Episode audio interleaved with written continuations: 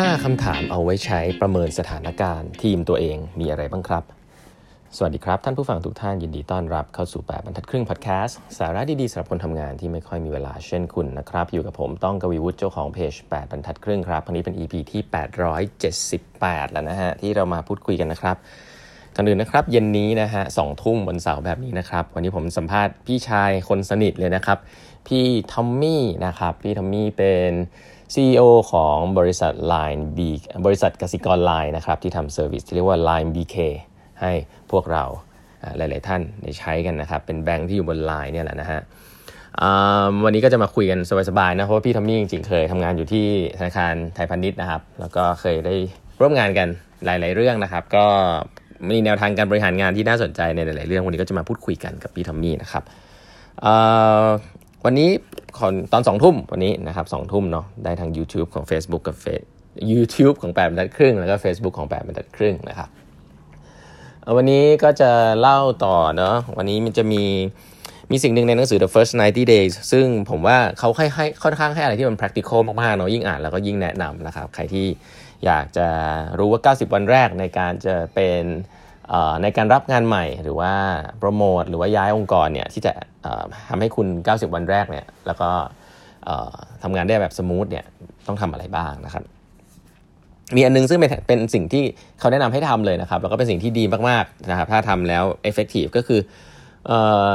meet one on one นะครับนัดประชุม 1 ต่อ 1 กับ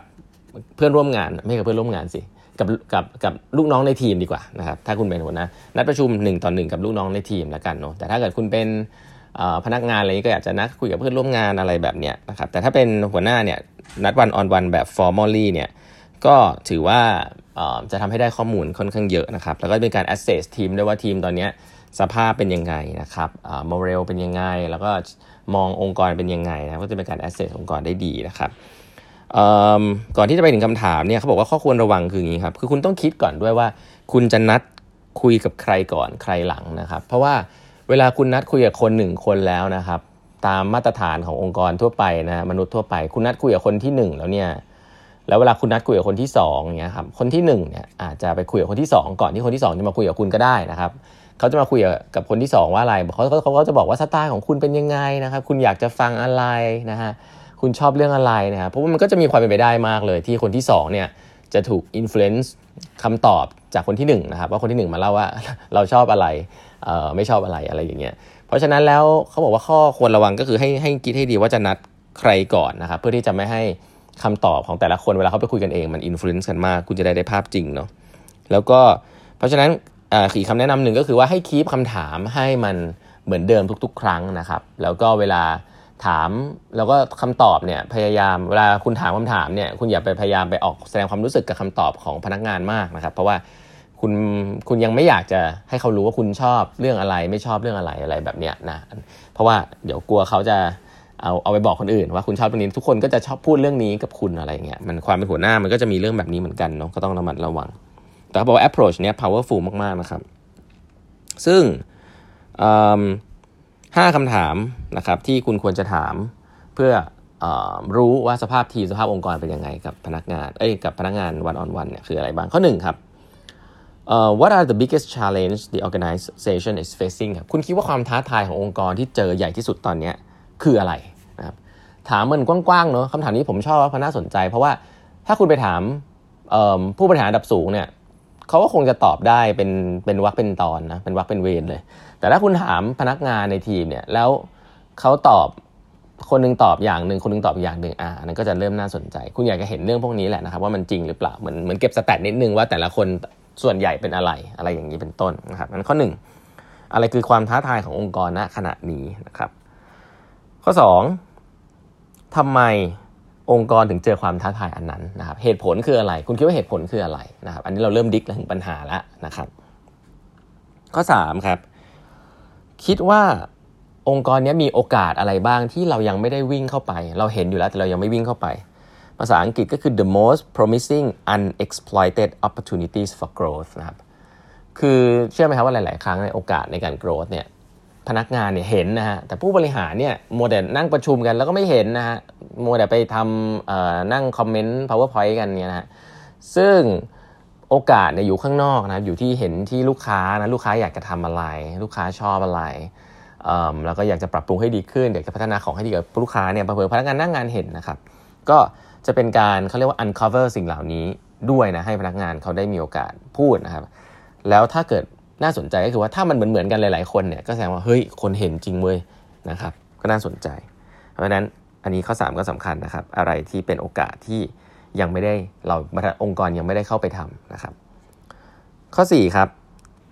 อ่าแล้วถ้าเกิดเราอยากจะเข้าไปทำโอกาสนั้นๆ ให้เกิดขึ้นเนี่ยเราจะต้องการ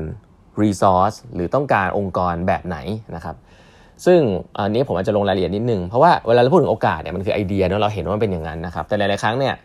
มันก็จะคงมีเหตุผลแหละว่าทำไมมันมีโอกาสอันนั้นแล้วเนี่ยทำไมองค์กรถึงไม่ก้าวไปคว้านะครับ ซึ่งหลายๆเหตุผลก็จะเป็นเรื่องของ2อสอย่างนะครับเรื่องของ execution engine ข้อ 1 people นะคนไม่เก่ง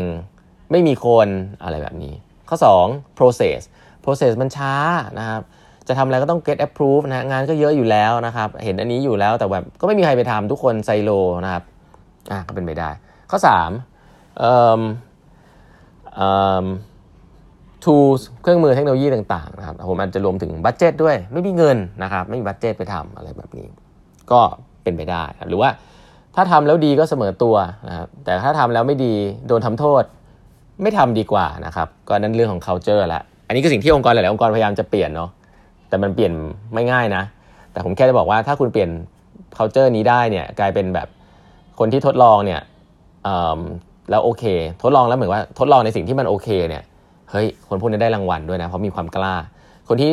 นั่งในห้องประชุมคอมเมนต์อยู่หัวโต๊ะอย่างเดียวเฮ้ยคนนี้ไม่ต้องมีในห้องประชุมก็ได้เพราะว่าบางทีคอมเมนต์มันไม่ valid ละนะครับเพราะว่าพนักงานหน้างานรู้เยอะกว่า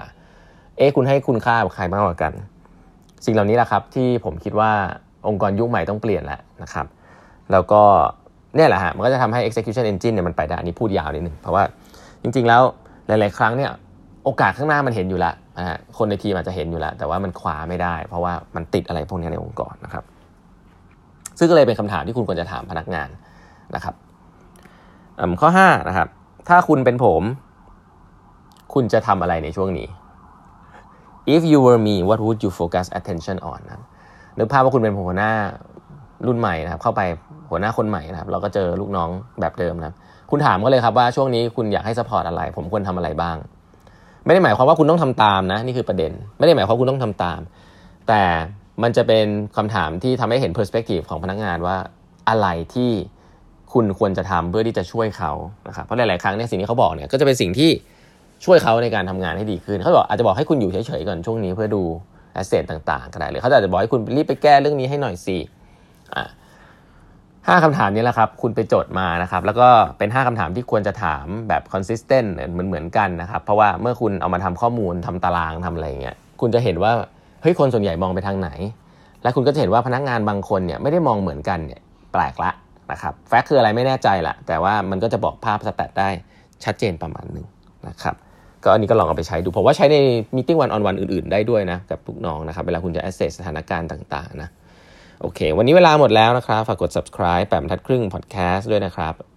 subscribe ได้ใน Facebook YouTube แล้วก็ Line OA ด้วยนะครับเครื่องหมายแอดแล้วก็ e i g h half ครับ e i g h t h a l f นะฮะแล้วพบกันใหม่พรุ่งนี้กับแปมทัดครึ่ง podcast ครับ สวัสดีครับ